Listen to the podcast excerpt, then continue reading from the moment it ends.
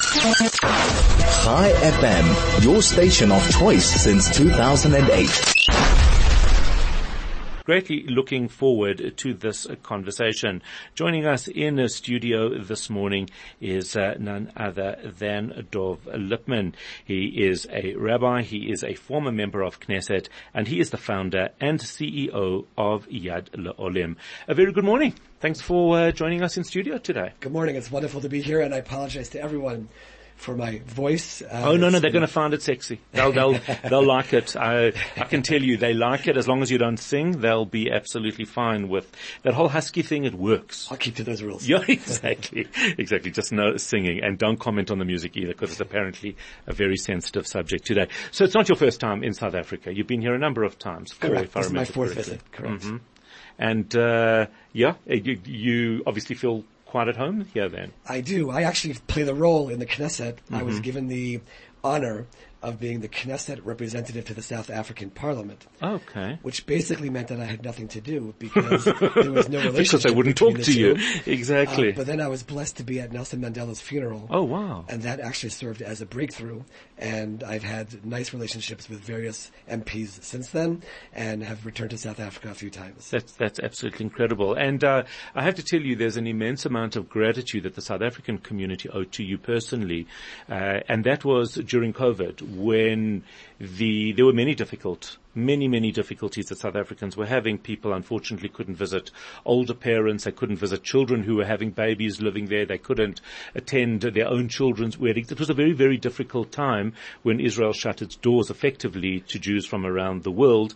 And, and you played a, a, an incredibly important part in trying to facilitate wherever you could for those uh, for those visits to to happen? There were two elements to what I was kind of thrust mm. Doing during that time. The first was trying to help uh, parents, grandparents of Olim, who all they wanted to do was get to their child's wedding or mm-hmm. grandchild's birth, and it was a very painful time and difficult time. So trying to help people get the permits to come in. But then there was another dimension, which was advocating to the government and saying, make whatever decisions you have to make about health. Mm, I'm not here mm, to. Yeah, well, but, that was a difficulty. But, but mm. you know, when they declared South Africa as red and just essentially said no exceptions whatsoever, mm. that was something which I really tried to fight against and thankfully had some success in terms of getting that policy to be changed.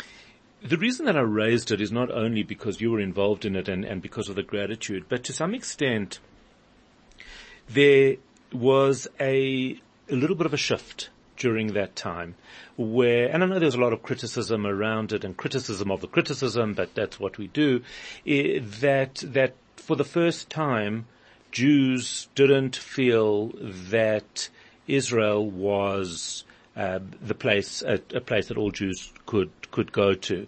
And of course, the reality is that there were real health issues, and everybody was floundering. We were all, the whole world was bumbling along, and uh, of course, those decisions might have been very, very understandable, but it didn't stop the perception from changing. And if we look at a situation today, I wonder if that wasn't the start of a disconnect between diaspora Jewry and Israel. Your thoughts? There is absolutely no doubt that there was, I don't want to say irreparable damage, but significant damage done to that relationship during the time where, as you just said, before that time, it was just natural. Of course, we go to Israel. Mm. Israel's mm. our home. We'll fight for that home. We'll visit that home. And all of a sudden, I think people were jarred into this reality of in, intellectually it's my home and maybe emotionally mm, it's my mm. home, but practically, spiritually, yes. right, spiritually, but practically there is a divide. And of course I could sit here and ex- say exactly what you just did, which was, you know what, Israel has to make a decision about its own health issues. We get it on an intellectual level. Exactly. Mm. But it still created that divide. And I actually, as we were emerging from COVID, I didn't succeed, but I really felt that the Israeli government should begin an initiative to proactively repair that damage, to acknowledge it, not to accept guilt. There's no guilt here. There's no blame. No, no, but there's, a, a, but there's a reality that was created, and I don't think we've done that. No, certainly And then not. if you just, I know we'll get to it, but when you spring forward exactly. to when there are issues in Israel, and now all of a sudden there's greater divides because we didn't work hard enough to heal it, I think that exasperates the situation today. So I'm deliberately going through a little bit of a process. We, from, from traveling to Israel about three or four times a year, we of course couldn't go for a number of years. We postponed my son's wedding in Israel. Eventually we got there. We went for the wedding. I hadn't been to Israel for the period of COVID.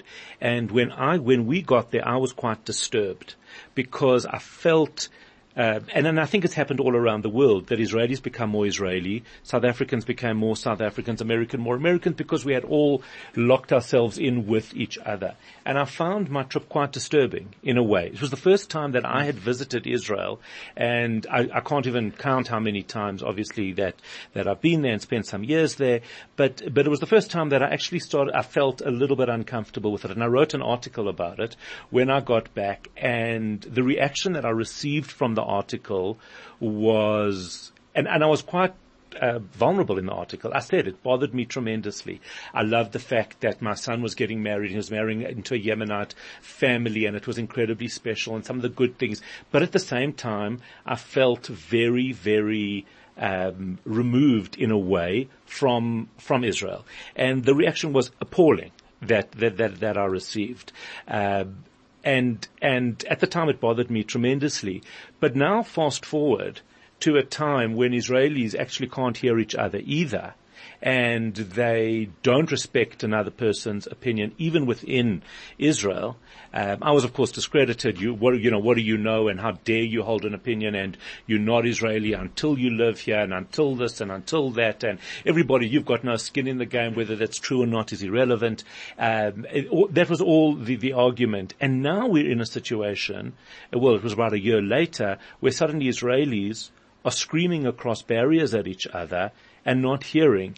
And to some extent, it was an obvious way that this was going to go because there was just simply no dialogue. Right.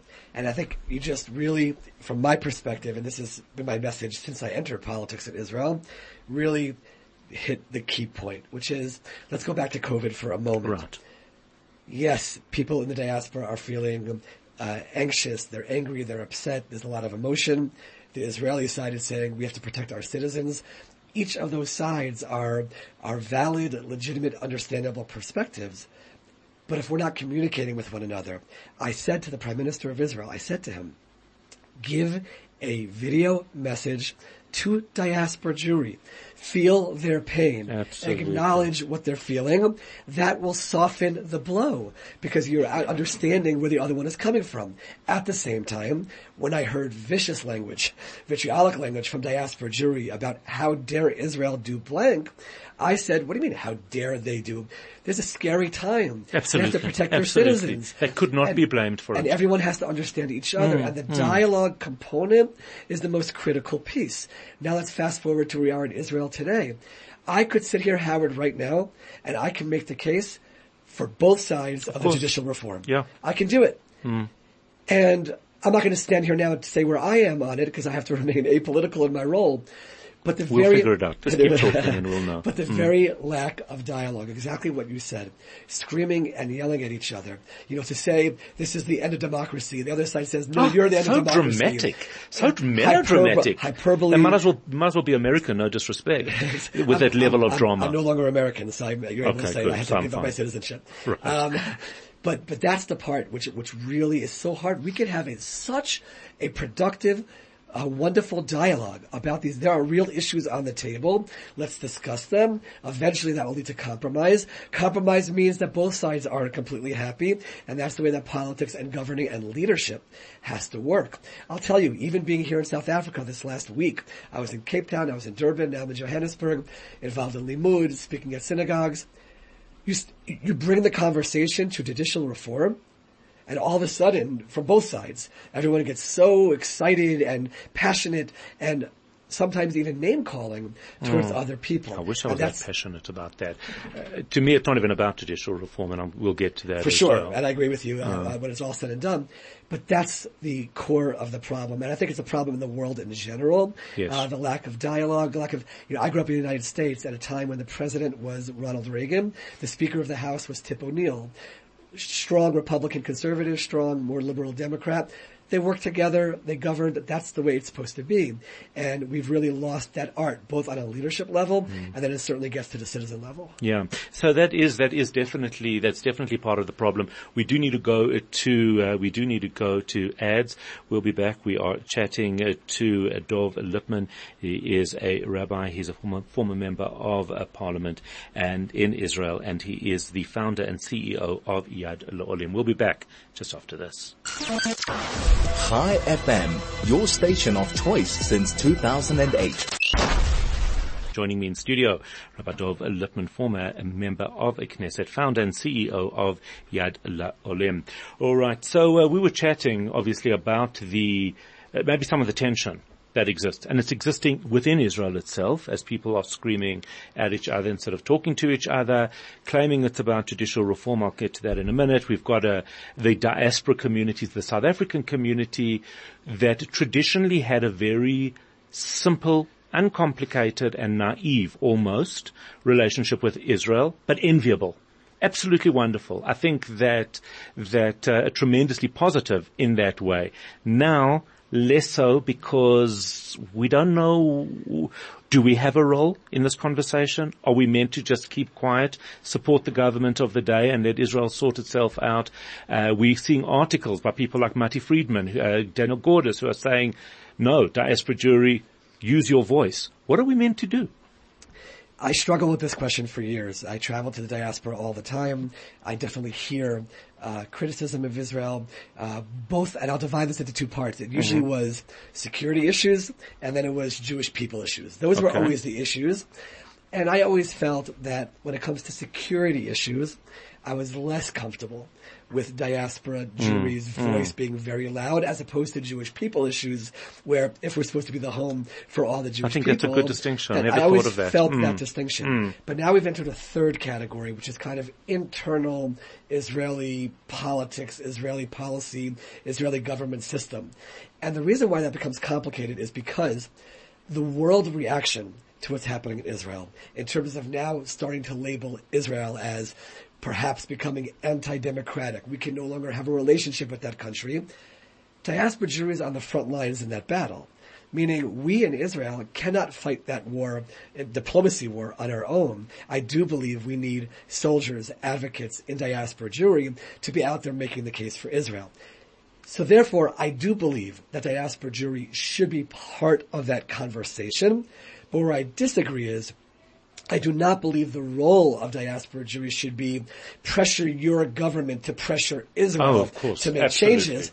That yeah. is not where I believe it is. Mm, so to mm. raise their voices, to, for Israel to hear their concerns, for Israel to understand what they're being faced with now in terms of anti-Israel mm, rhetoric and fears of relationships breaking apart between Israel and their home countries, that is very important for that voice to be heard.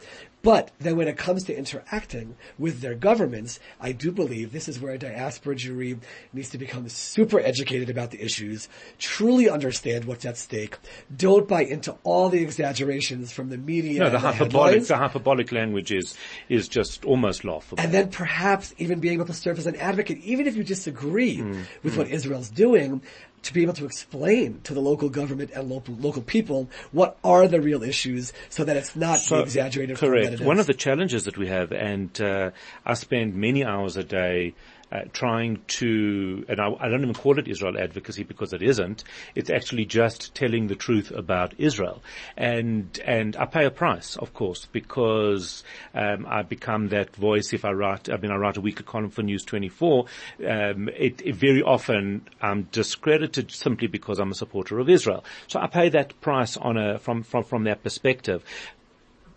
But then we get into a situation where even our uh, Israel correspondents, the traditional people who have traditionally been very, very supportive, given us the tools to be able to put the truth across, are now equally as as disappointed, angry with Israel, caught up in the emotion of it, and sitting a little bit further away from it, it's very hard for us to determine what's real, what's n- not real, and even to have the tools to fight the two fronts that we are now fighting on. Absolutely. And what, what troubles me is, um, you know, in 2005, and this is very close and personal for me now, I have a son-in-law, Yedidia, who was five years old at the time, and he and his family were expelled from their home in Gush Katif and moved to no man's land. Mm, mm. 9,000 people. That's a major policy decision.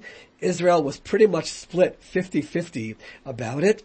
And the decision was made, the government was elected, they made the decision, the courts didn't protect these people in terms of their homes mm, and the like.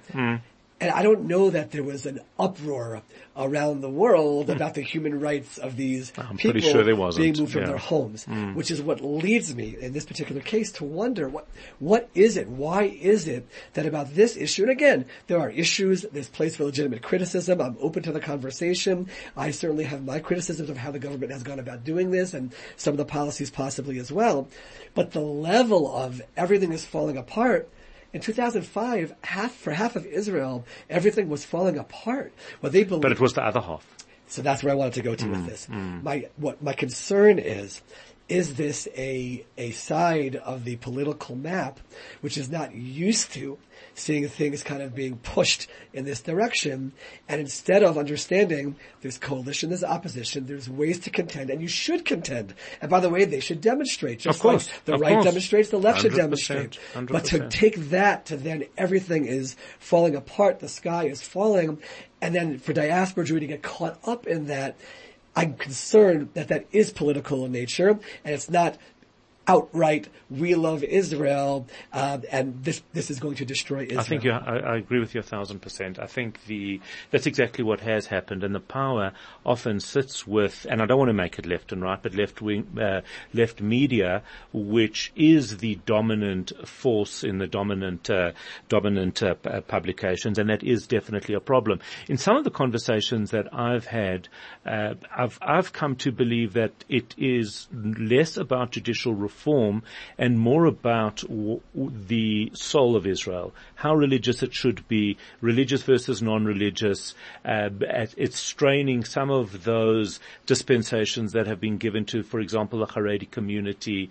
Uh, the, talk to me about about that. You're you're really um, hitting on what I see as the core issue. For 75 years, Israel has pushed to the side this major question of religion and state. How are we Jewish and democratic? How does this all work? And by the way, within mm. Israel itself, what does a Jewish state mean? You can have people on one side saying it's just a place for Jews to mm. run to, a mm. safe haven. On the other side, you'll people say that should be run by halacha, by Jewish law. And then I'll say, what does Jewish halacha mean? What, what Jewish law? Yeah, and yeah. everything in between.